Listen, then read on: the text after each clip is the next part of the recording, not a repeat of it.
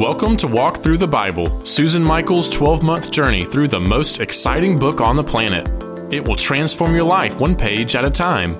Be sure to subscribe for future episodes that will ignite your faith and bring your Bible to life. Now, let's join our host, Susan Michael.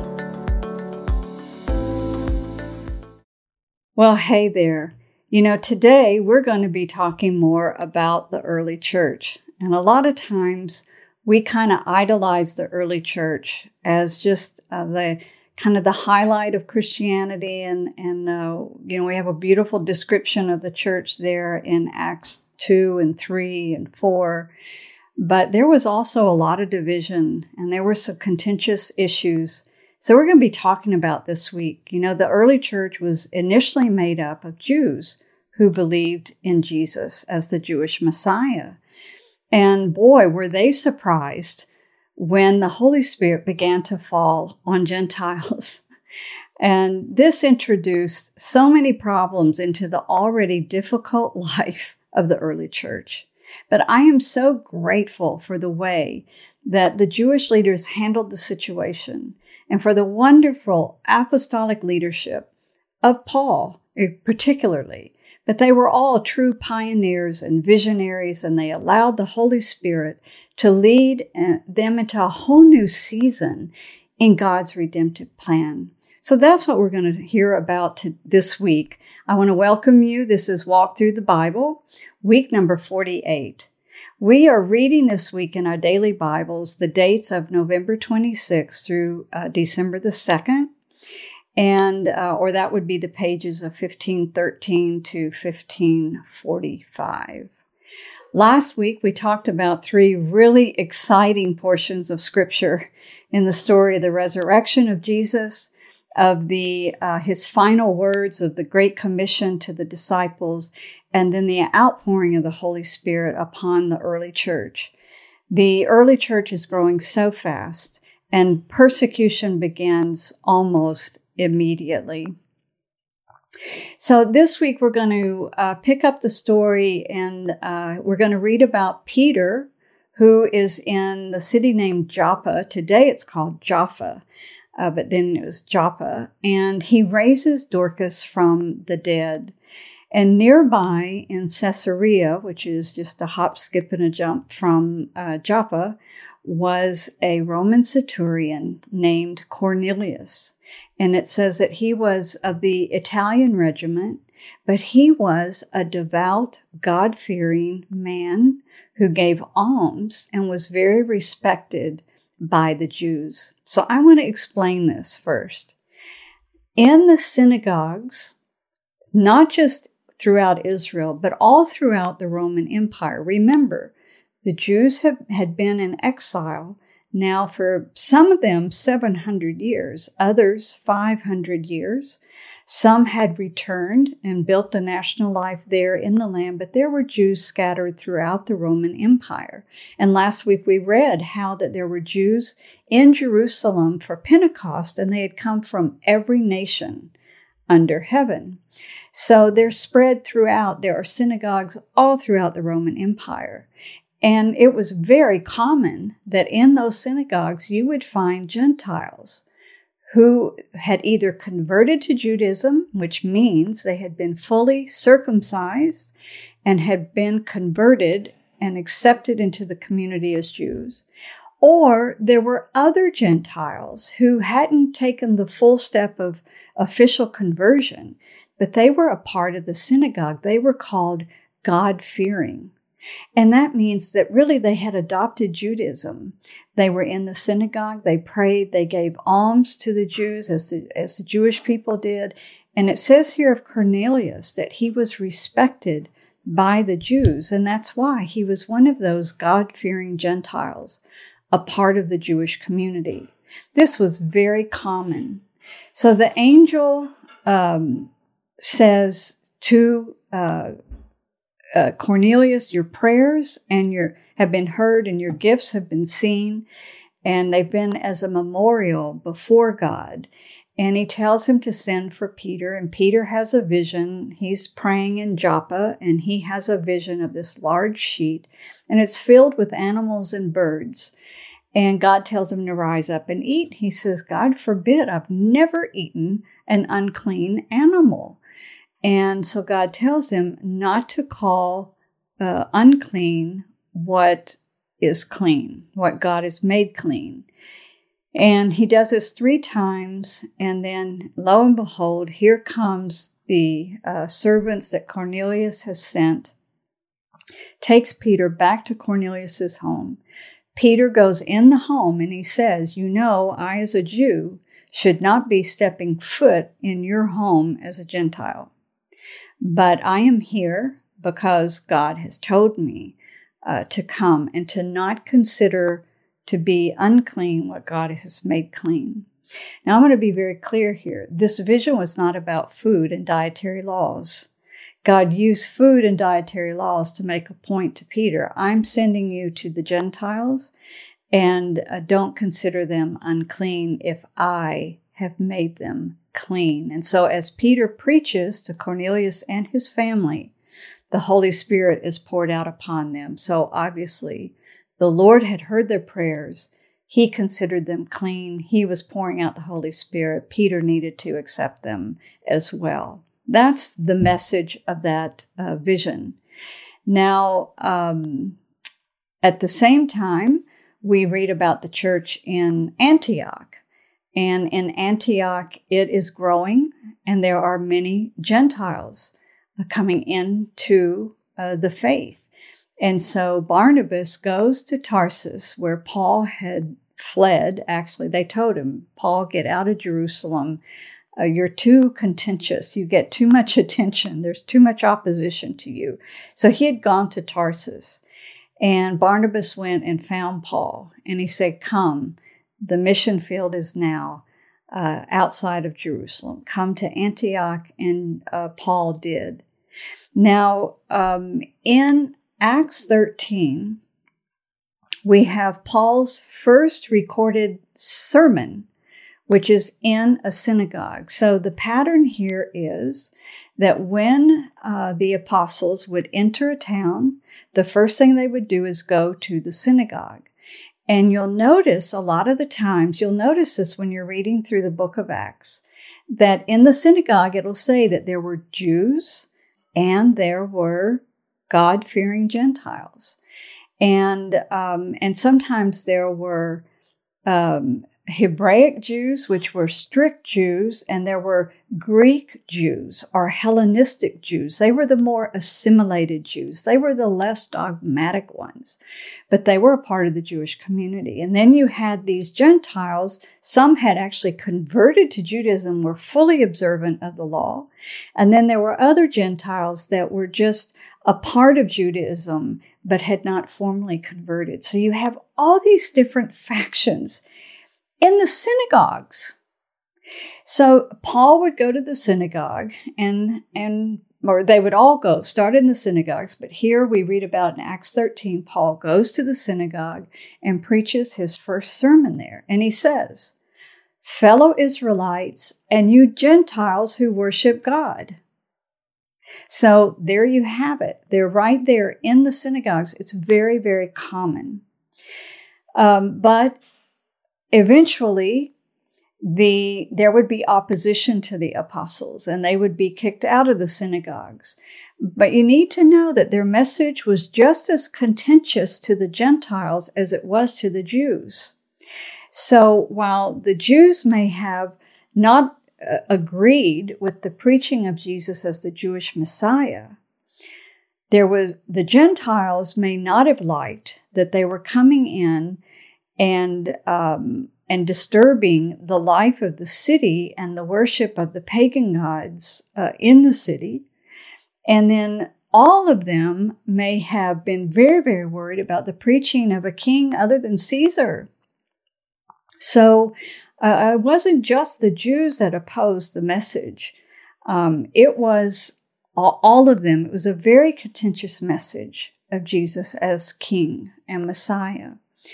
And um, so the Paul and the the apostles, uh, but we, we read mainly about Paul and his missionary journeys.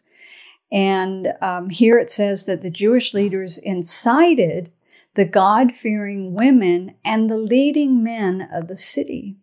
So these God fearing women were part of the synagogue. And the leading men, I guess, also of the synagogue, but obviously they're Gentiles. So there's all this mix. Sometimes it's really hard to understand who's what and and um, the the root of the opposition because of this mixture. And uh, the same thing happened in the synagogue in Iconium. They're kicked out. There's troubles, and it follows Paul from city to city. And uh, you really, your heart goes out to Paul. It's a very hard calling that he has. But do you know, in every city, a church would be born in the midst of persecution, in the midst of rejection by many, would be the acceptance by a few. And those few would be the nucleus of a church in that city. And then as Paul went more and more on his travels, he would re- come back to visit those cities. He would write letters back to those cities to stay in touch with those new little churches that were springing up and that we're maturing and growing up. Now, um, as I say, Paul is brought to Antioch, and there's many Gentiles coming uh, to the Lord. Through all of their travels, they're seeing Gentiles coming to the Lord. So this is really a growing issue. What do we do with these Gentiles? Uh, do we tell them that they need to be circumcised or not? So Paul and Barnabas go back to Jerusalem to meet with the leaders of the church. These are the leaders of the entire church at the time. They're in Jerusalem. They are all Jewish believers in Jesus. And they go back to tell them what's happening around the world uh, in their in their travels, I should say. It happened first in Caesarea with Peter. Now Paul seeing it happen here and there what do we do with them? And this is the famous Jerusalem Church Council that we read about in Acts 15. This is a pivotal moment, my friends, and it's a pivotal moment for those of you like me that are Gentile. Uh, that today we have come to know Jesus. And thanks to the decision made here in Acts 15, you and I did not have to become circumcised convert to Judaism in order to receive the Holy Spirit and be a part of the church. The uh, leaders of the church said, well, look, um, if they, if God is accepting the Gentiles as they are, then we should accept them as they are. And law and Jewishness were not required for them to receive the Holy Spirit. So who are we to say that they need to come under the law or to become Jewish? And so they uh, wrote a letter to the Gentiles, and Paul carries this letter back to the church at Antioch, and it goes throughout to any of the churches after that. But this letter tells them that they do not have to uh, observe the law, but they ask them to abstain from food polluted by idols, to abstain from sexual immorality, and meat strangled animals, or eating strangled animals, and from blood. And then they give this reason because the law of Moses been, has been preached in every city. So, in other words, in every city, there are Jewish congregations and synagogues and Jewish people with great sensitivity towards the dietary laws, sensitivity towards paganism and eating any meat that's been uh, sacrificed to an idol. And so, in order to be sensitive to these Jewish people that may come into the church, abstain from these things. It's not about law and it's not about that you can't be saved if you go um, eat the blood of an animal. It's saying to be sensitive to the Jewish sensitivities. Please abstain from these things. So uh, thank God that these leaders had this wisdom and that they made this decision. And this just flew, pushed open the gates uh, for Gentiles to come into the church full force. And so, as I said, Pete, uh, Paul takes this letter back to the church in Antioch, and it just happens to be in Antioch is the first place that the followers of Jesus are called Christians. Up until this point, they've been called the Way, and they've also been called the, the Nazarenes, uh, the followers of the Nazarene, um, and there were Ebionites. But, um, but this is the first time in Antioch that they are called Christians. And they are the first ones to receive this letter from the Jerusalem Council. So now the Apostle Paul has to contend with all these factions in the early church out in the Roman Empire. And people come through, and all of a sudden they tell him, You need to be circumcised. And Paul has to write a letter and say, No, no, no, don't listen to them. They're preaching a gospel that's different from the one I preached. You do not have to be circumcised. You do not have to come under the law. And he lays out the reasons why. And so the first book that uh, Paul may have written, a lot of people think it's the first book that he wrote, is the book of Galatians. And Galatians really deals with this issue quite a lot. The issue of the law. What is the purpose of the law? And how that the early believers in Jesus, these Gentile believers, did not need to come under the law. So let's look at this for a minute. In Galatians 3, I want to look particularly at uh, verse 21 and verse 24. So he says here, is the law therefore opposed to the promises of God? So he has told them they do not have to observe the law. So he says here, is the law therefore opposed to the promises of God? Absolutely not. For if a law had been given that could impart life, then righteousness would certainly have come by the law. 24. So the law was our guardian. Some translations say tutor until Christ came that we might be justified by faith. So what is he saying here? That we are justified by faith. Therefore, we do not have to come under the law. And then he says here, so does that mean that the law is like in opposition to being justified by faith? And Paul says, no, it's not in opposition. It's just that we can't be justified through the law. The law was given as our guardian, as our teacher. The law was given to keep us in the way of God until Christ came, and then that we would be justified by faith. So the law had a very important role to play to prepare us and to point us towards the coming of Christ. It's not in contradiction. It's just not needed for salvation and for justification. Now, um, going on into um, 3 verse 7, it says, Because you are his sons, God sent the Spirit of his Son into our hearts, the Spirit who calls Abba Father. So you are no longer a slave or someone in bondage, but you're God's child. And since you're his child, God has made you an heir.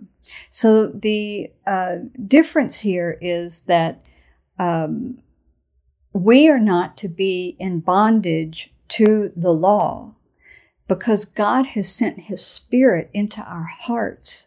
We are no longer a slave or a servant, we're a child and we become an heir. And that's the difference. It's all about the Holy Spirit. And in the last few weeks, we talked about in the new covenant that it wasn't going to be like the old covenant at Sinai with the law on tablets. The new covenant was number one, going to forgive them of their sins, but it was going to write the law on their hearts and that would be done by the Holy Spirit. That is what is so different that through the uh, death of Jesus and the which was for the justification, our justification, our right standing before God, our forgiveness, that we are now considered as clean. by God, and He will pour His Holy Spirit into us because we are sons. We are heirs. We are joint heirs with Christ. So, looking now at Galatians 5, uh, verses 13 through uh, 26. You, my brothers and sisters, were called to be free, but do not use your freedom to indulge the flesh. Rather, serve one another humbly in love, for the entire law is fulfilled in keeping this one command to love your neighbor as yourself. So, this is saying that you are not to be a bondage to the law, you are to be free. But that doesn't mean that you're free to go out and sin and to live however you want to. It means that you are to be filled with the Holy Spirit and walk in the Spirit, which means that you will walk in love, and that in itself will be in obedience to the law. So you see, it's not about a rote obedience to the law. It's about being led of the Spirit to walk in love, which then is a fulfillment of the laws. Verse 16 So I say, walk by the Spirit, and you will not gratify the desires of the flesh. And then he tells them the difference. For the flesh desires what is contrary to the Spirit, and the Spirit what is contrary to the flesh. They are in conflict with each other so that you do not do whatever you want. But if you're led by the Spirit, you are not under the law. Now, the acts of the flesh are this sexual immorality, impurity, debauchery, idolatry, witchcraft, hatred, discord, jealousy, fits of rage, selfish ambition, dissensions, factions, envy, drunkenness, orgies, and the like. I warn you, as I did before, that those who live like this will not inherit the kingdom of God because they are not walking in the obedience of the freedom of the Spirit. Verse 27, but the fruit, 22, sorry, but the fruit of the Spirit is love, joy, peace, forbearance, kindness, goodness, faithfulness, gentleness, and self control. Against such, there is no law. Those who belong to Christ Jesus have crucified the flesh with its passions and desires. And since we live by the Spirit, let us keep in step with the Spirit and let us not become conceited, provoking and envying each other. So he's saying, You've received the Spirit. Now walk in the Spirit and keep walking in the Spirit. Don't give in to envy. Don't give in to provoking each other and to all of these divisions. My friend, it is the Holy Spirit that makes the difference. And if you ever want to know, well, is this God's will or what? And what is the Spirit leading me to do? Ask yourself this Is it love? Is it peace? Is it joy? Is it kind? Is it good? These are the tests so that you will know what is of the Holy Spirit in your life and walk in that Spirit and fulfill the law that is wrapped up in love. Now, um, Paul then goes on his second missionary journey, and the agitators follow him around again. And he goes to Thessalonica and then Corinth for a year and a half. And Paul's really very discouraged. So much so that Jesus appears to him. Now, this is the second time I think that Jesus has appeared to Paul. And he tells him to stay in Corinth. And so Paul does. He stays there for a year and a half. And from there, he writes uh, some more letters. And so we read uh, this week, we read 1st and 2nd Thessalonians. And um, he's having to deal with these baby churches. They're in infancy, their understanding is basic. but they have all of these voices and, and contentious divisions amongst them telling them uh, to do this or to not do that. So Paul writes and he tells them that, you know, his colleague Timothy has given a very good report of the Thessalonians, but he has to deal with two problems. One is sexual immorality, and the other is that they're not working. There are some of some philosophy that they don't need to work. We're not sure why. Um, if they're they're thinking that they're just going to wait for the return of Jesus, they don't need to work, or if there was something else going on in the society around them, but they weren't working, and he's telling them, get up, start working, and um, provide for yourself and for your family. And then in Second Thessalonians, somebody wrote a letter to Thessalonians and acted like it was from Paul. And so he had to write a second letter to set the record straight and to correct uh, some wrong information. And one of the things they thought was that Jesus had already returned. So he had to tell him, believe me, when Jesus returns, you're going to know it because the whole world is going to know it. And he goes into a description of what that return will be like. Then, after a year and a half in Corinth, Paul goes on the third missionary journey. And on the road, then he writes back to the church at Corinthians and writes uh, First and Second Corinthians, which we begin reading this week and continue in uh, next week. Uh, Corinthians is a much longer book. It once again has to deal with sin inside the church and then it answers various questions about sex, about marriage, about some gray areas like meat sacrificed to idols. And, and keep in mind, once again, you're dealing with the hardcore Jews, the assimilated Jews, the uh, pagans that had converted to Judaism and now maybe were a part of the church uh, pagans that just coming into the church and they're bringing that pagan lifestyle with them of um, sexual immorality, of eating the meats. I think the butchers were actually a part of the whole temple system in these cities. It was hard not to eat meat that wasn't take, uh, cut and cooked in a temple. And so, how do you deal with all of this? And this is why Paul has to write these letters, deal with these issues, and try to bring unity um, to the churches. And of course, how to operate in the gifts of the Holy Spirit. Uh, so, a lot of reading this week. There's so many things that we could talk about, but I just want to bring it up, uh, wrap it up for this week. Um, you know, in spite of all the persecution that Paul and the early church endured, uh, the early church was born.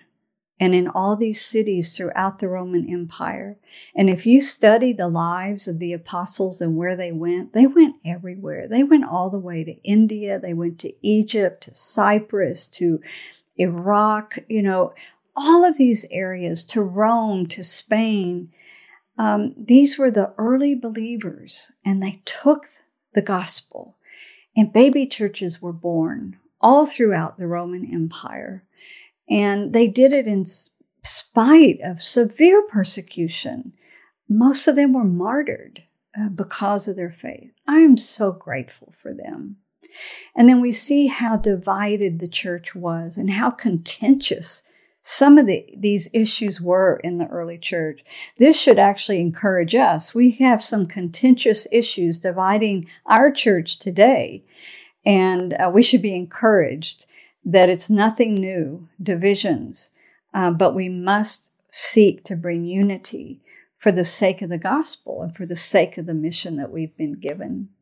I am so thankful to the Jewish Council, the Jerusalem Council that we read about in Acts 15, for their wise decision how to allow the Gentiles to come into the church, how they managed all of this.